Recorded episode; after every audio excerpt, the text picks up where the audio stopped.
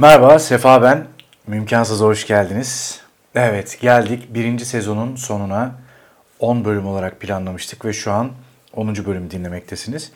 Umarım bu bölümde dahi keyif aldığınız, sıkılmadan dinlediğiniz ve size faydamın dokunduğu bir şeyler katabildiğim bir seri olmuştur.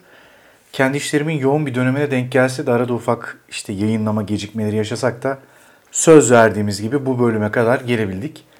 Belli bir dinlenme süreci sonrasında Mümkansız'ın inşallah ikinci sezonunu tabii ki devam edecek. Bu 10 bölüm nasıl geçti? İstatistiksel olarak bazı bilgileri de sizinle paylaşmak istiyorum. Ve sonrasında da dinleyenlerden geri dönüşlerini bekliyorum. Çünkü matematik olarak da ölçmek lazım sonuçları. Efendim şimdi bölüm başına dinleyici sayımız ortalama 305'e ulaştı. 23 sabit abonemiz var. %91 Türkiye'den, %8 Amerika'dan ve %1 de Almanya'dan dinleniyoruz. Türkiye'de en çok dinleyen 5 il sırasıyla %57 İstanbul, %17 İzmir, %5 Giresun, %5 Ankara ve %3 Adana. Amerika'da en çok dinleyen 3 yer %53 Washington, %26 Oregon ve %20 Texas. Yani, yani Texas'ta böyle ata binen ve bara giden bir kovboysunuz. Ve akşam acaba mümkansız mı dinliyorsunuz diye düşünmeden edemiyor insan ama muhtemelen oradaki Türklerle alakalı bir sonuç bu. Mümkansızı en çok dinlediğiniz platformlarda ise %45 Spotify, %30 Apple Podcast ve %18 Google Podcast olarak oranlanmış. Hangi cihazlardan dinleniyoruma gelirsek %68 Android, %28 iOS ve %4 de Windows olarak gözüküyor. Dinleyicilerle alakalı istatistiklerde de %51 erkek, %49 kadın. En çok dinleyen yaş aralığı 28 ile 34 arası olarak gözüküyor şu anda. Evet istatistiklerimizi de sizinle paylaştığımıza göre sezon finalimizde son bölümümüze geçebiliriz. 10. bölüme 10 numara bir konu seçtim. Şaka bir yana en sıkıntılı, en problemli konuyu konuşacağız bugün. Hepimizde var olan ama kimimizde çok az, kimimizde çok fazla olan ego ve narsizm. Öncelikle kavramların kelime köklerine ve nereden neden geldiklerine bakalım. Araştırdığıma göre narsizm kelimesi narkisos'tan geliyormuş. Hikaye şu, kendine aşık olanları aldırmayıp onları karşılıksız bırakan ve çok güzel bir peri kızı olan Eko bir gün avlanan bir avcı görüyor. Narkisos adındaki bu avcı çok yakışıklı. Eko bu genç avcıya ilk görüşte aşık oluyor tabi. Ancak Narkisos bu sevgiye karşılık vermeyerek peri kızının yanından uzaklaşıyor. Eko bu durum karşısında günden güne eriyerek kara sevda ile içine kapanarak ölüyor. Bütün vücudundan arta kalan kemikleri kayalara, sesi ise bu kayalarda Eko dediğimiz yankılara dönüştürüyor. Olimpos dağında oturan tanrılar bu duruma çok kızıyorlar ve Narkisos'u cezalandırmaya karar veriyorlar. Gene günlerden bir gün av izindeki Narkisos susamış ve bitkin bir şekilde bir nehir kenarına geliyor. Buradan su içmek için eğildiğinde sudan yansıyan kendi yüzü ve vücudunun güzelliğini görüyor. O da daha önce fark edemediği bu güzellik karşısında adeta büyüleniyor. İşte yerinden kalkamaz, kendine aşık olamaz duruma geliyor. Yerinden kalkamaz ve kendine aşık olmuş. O ana dek kimseyi sevmediği kadar sevmiş kendi görüntüsünü. O şekilde orada ne su içebiliyor ne de yemek yiyebiliyor. Aynı Eko gibi Narkisos da günden güne erimeye başlıyor ve orada sadece kendini seyrederek ömrünü tüketiyor. Öldükten sonra da vücudu nergis çiçeklerine dönüşüyor. İşte narsistik kişilik bozukluğu olan kişilerde başkalarının düşünce ya da isteklerine gereken ilgiliyi gösteremeyen kişiler, plan ve hedeflerine ulaşamadıklarında gereken ilgiyi göremediklerinde aynı Narkisos gibi eriyorlar ve çöküyorlar. Başkalarının hakkına saygı göstermeden ve gerçeklerle bağdaşmasa bile daima kendilerini haklı göstererek ve o hedefi gerekli emeği vermeden bile hak etmiş sayarak en önde, en gözde ve tek olmak istiyorlar. Kendilerini başkalarının yerine koyamaz ve başkalarını anlayamazlar. Sanki her şey sadece kendileri için var ve ne olursa olsun her şeyin kendi amaçlarına hizmet etmesi gerekiyor başkalarının fikir ve hareketleri kendi amaçlarına hizmet ediyorsa vardır. Aksi halde bu fikir ve hareketler tahammül edilemez düşüncelerdir. Gerçekte bağdaşmayan, başkalarının zararını olup sadece kendi çıkarlarına uygun, kendi plan ve hedeflerine hitap eden, maddi ve manevi kazanç sağlayabilecek plan ve hedeflerine ulaşamadıklarında öfkelerine hakim olamazlar ve saldırgan, saldırganlaşırlar.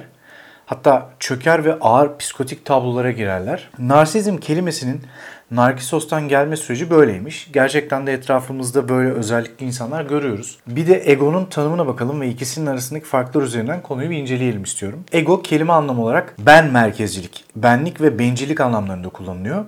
Şimdi narsist ve egolu insanlar arasındaki farklar üzerinden konuyu irdeleyelim. Narsist insanlar kendine aşık. Aslında bu son zamanlarda kendini sev, kendini önemseyiciler arttıkça insanlardaki o tetiklenmemiş narsist duyguları harekete geçirdiler. Tabii ki bir insanın kendini sevmesi ve önemsemesi çok normal, çok olağan olması gerektiği kadar. Rahatsız olan yeri bunu abartıp sadece kendini sevip önemseyenler ve başka insanlar bu hayatta yokmuş gibi davrananlar. Dolayısıyla kendini bu kadar merkeze koymak ve önemsemek karşı tarafı konu mankeni haline getiriyor. Konu mankeni ihtiyaçları karşıladığı sürece var olabilir. Ancak konu mankeni olduğu için kendisinin ihtiyaçları önemsiz karşı taraf için. Bu da aslında narsist kişilerde empati yeteneğinin körelmesine sebep oluyor.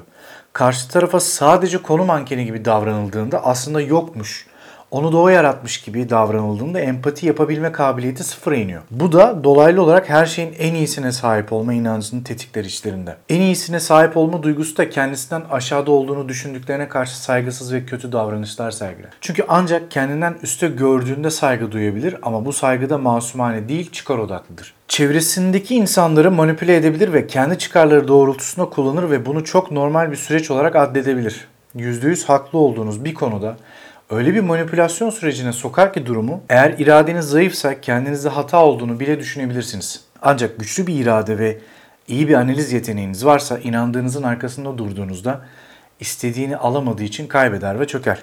Her insanın uyması gereken kuralları kolaylıkla aşabilirler çünkü. Kendilerinin her insanın uyması gereken kuralları kolaylıkla aşabilirler. Çünkü kendilerinin özel olduğunu ve buna hakları olduğuna inanıyorlar. Bir şeyi çıkarları doğrultusunda istediklerinde aşırı ilgi gösterip elde edene kadar buna devam ederler. Atıyorum çok rahatmış gibi yapabilirler. Çok iyi manipülasyon yaparlar ve eğer temkinli duramazsanız bir adım geride genel çerçeveye bakmazsanız ve o anın büyüsüne aşırı ilgisine kapılırsanız ilgisini çektiğinde fena bir düşüş yaşarsınız. Belki de en bilindik manipülasyon tekniğidir bu. Her zaman devam edecekmiş gibi ilgiyi göster ve aniden geri çek. İşte yoklukla sınamak, kıtlık hissettirmek insanı tetikler çünkü. Eğer zayıf karakterli, çabuk kanan ve iradesi zayıf, duygusal dayanıklılığı düşük biriyseniz geçmiş olsun.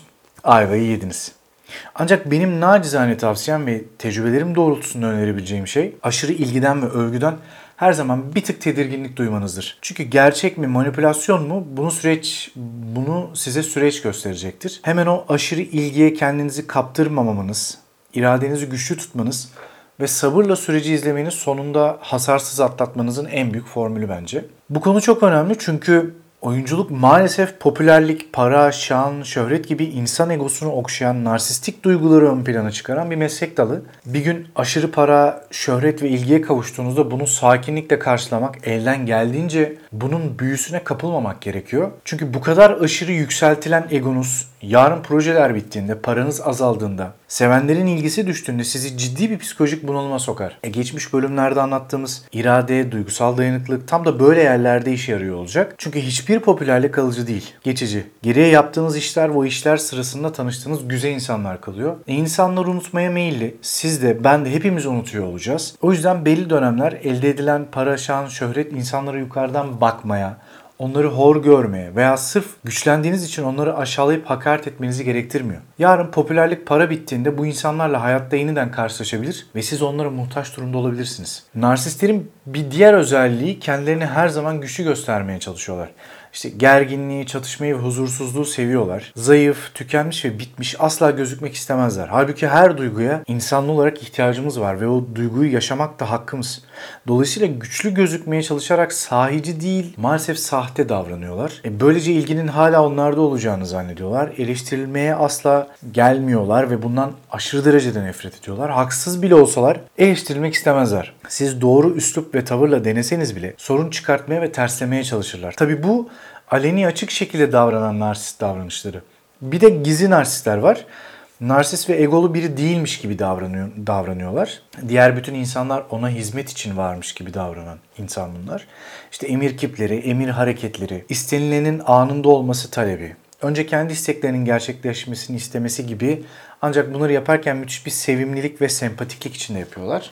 Eleştiri noktasında açık davranan narsistlere göre daha hassaslar. Herhangi bir işle alakalı ya da kişinin gelişimiyle alakalı olumlu ve pozitif bir eleştiride dahi aşırı öfke ve sinir reaksiyonu gösterip çatışma ortamı zeminini hazırlıyorlar. E, bu öfkenin sebebi ise şu hani kendisinin her şeyle mükemmel olduğunu düşünen birini eleştirdiğinizde ya sizin art niyetli olduğunuzu, düşmanı olduğunuzu düşünüyor ya da sizin onu kıskandığınızı. Aslında gizli narsist olan insanlar gösterişli alçak gönüllerdir diyor psikolog Beyhan Budak. Kesinlikle katılıyorum. Devamında da şöyle diyor. Durmadan kendi reklamını yapar. Ne kadar alçak gönüllü olduğunu anlatır. Ne kadar tevazu sahibi olduğunu anlatır diyor.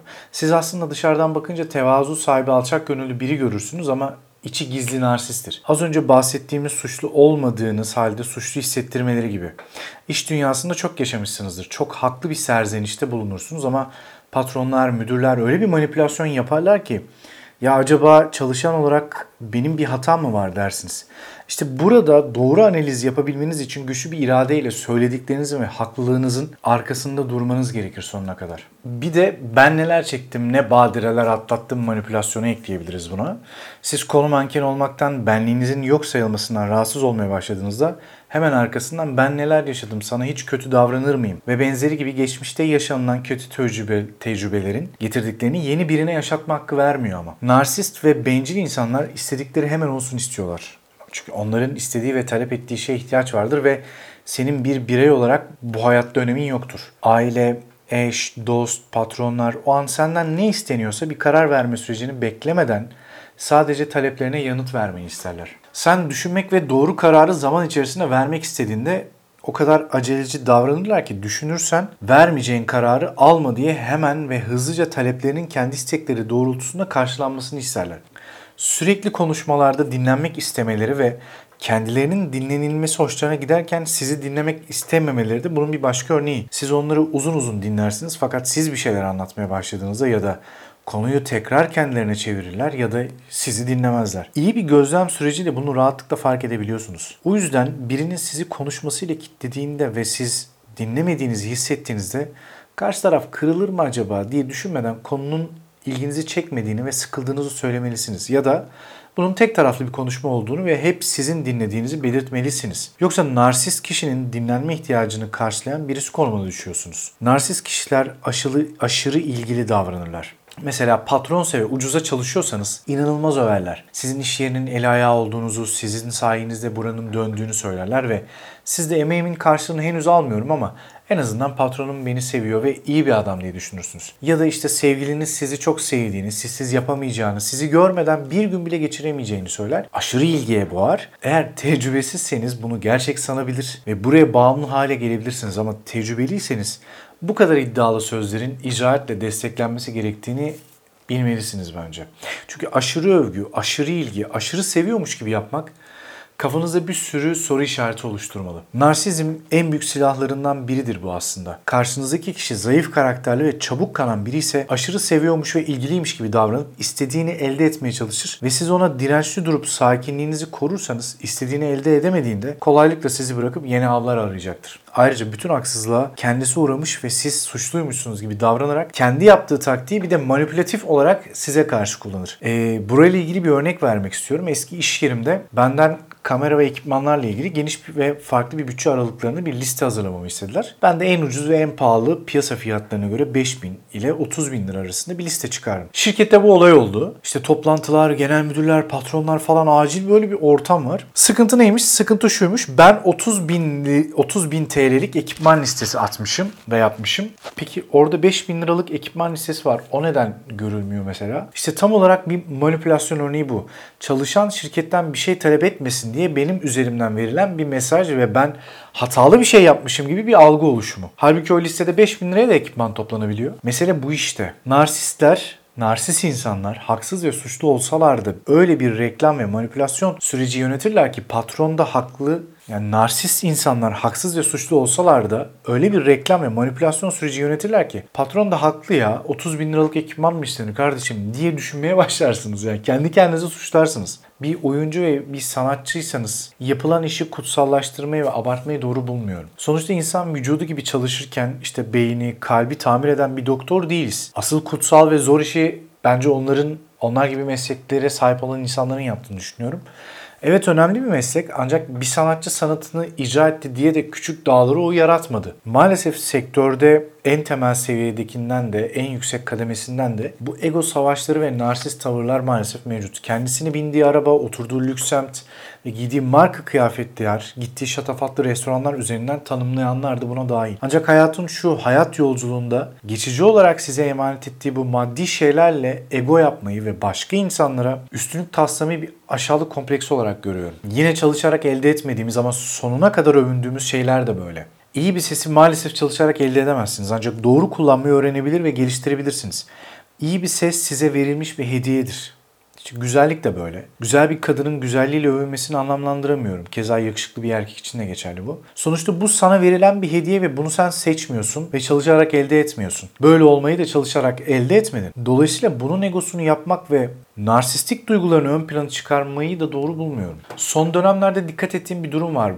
Facebook'la başlayan ve şu sürece kadar olan kısımda insanların hep egosunu okşayan, bireyselleştiren bir düzenin içine doğru sürükleniyor gibi hissediyorum. Facebook'la başlayan işte sadece özel arkadaşları ekleyebilme ve sadece onların seni görebilme esprisiyle kendimizi çok özel hissetme sürecimizin başlangıcı olan işte YouTube'la abone ol, Instagram ve Twitter ile takipçi olmak üzerinden ilerleyen, narsistik duygularımızı öne çıkaran, işte abone olunan, takip edilen, insan olma hissini yaşatan bu uygulamaların başarılı olmasının altında yatan en büyük insan acziyeti duygusu olan ben merkezciliği tetikliyor olması. Çok önemli şeyler yapan ve paylaşan biri gibi hissettiren, takip edilmek ve abone olunmak duygusu insanı sadece sosyal medyada yaşayan bir varlığa doğru dönüştürmeye başladı. İşte şu selfie bile aslında ne kadar ben merkezci bir sürece çekildiğimizin göstergesi. Fotoğrafı çekmek için eskiden insanlardan yardım istiyorduk. İşte birlikte bir şeyler yapabilme duygusu, yardım etme ve yardım alma duygusu tadıyorduk. Şimdi orada bile hiç kimseye ihtiyacım yok egosuyla fotoğrafı bile kendi kendimize çeker hale geldik. Bölümün başlığını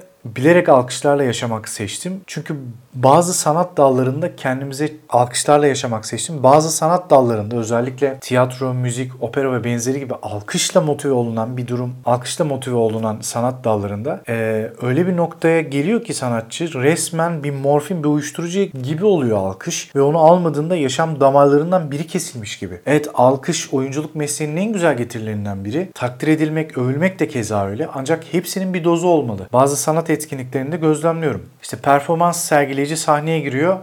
Alkış. Çıkıyor. Alkış. Bekliyor. Alkış. Konuk alıyor sahneye. Alkış. Ya daha performansını bile sergilemeden alkış sarhoşluğu başlıyor. Her adımını takdir, beğeni ve alkış üzerinden değerlendirirsen narsistik duyguların uçar, egon dağları aşar o zaman. Yani seyircinin de sanatçı çok abartmaması gerekiyor ve yersiz fazlasıyla övmesi de doğru değil. Böylece sanatını icra eden kişi kendini dev aynasında görmeye başlıyor ve az önce bahsettiğimiz gibi seyirci ilgisi aniden kesilince o ilgiyi arar ve ona muhtaç halde oluyor. Sanki o ilgi olmadan yaşayamaz gibi. Hatta sevgili Zeki Müren'in Alkışlarla Yaşıyorum şarkısı geldi. Tam tam burada aklıma buraya verebiliriz hatta. Alkışlarla yaşıyorum Kalpten kalbe akışlarla Alkışlarla yaşıyorum Gerçekten belli bir süre sonra bu ekmek su gibi günlük yaşamsal bir ihtiyaca dönüşüyor. Alamadığında ise çeşitli sorunlarla ortaya çıkıyor. Alkol ve uyuşturucu bağımlılığı, öfke ve sinir krizleri, aşırı mutsuzluk, depresyon ve benzeri gibi düşüşe dayalı sonuçlar. Halbuki buraya duygusal olarak dayanıklı olmak için önce biraz egoyu törpülemek, narsistik duyguları bastırmak ve beynin bir yerinde bir gün bu ilgi alakanın bitebileceği ihtimalini hep tutmak gerekiyor.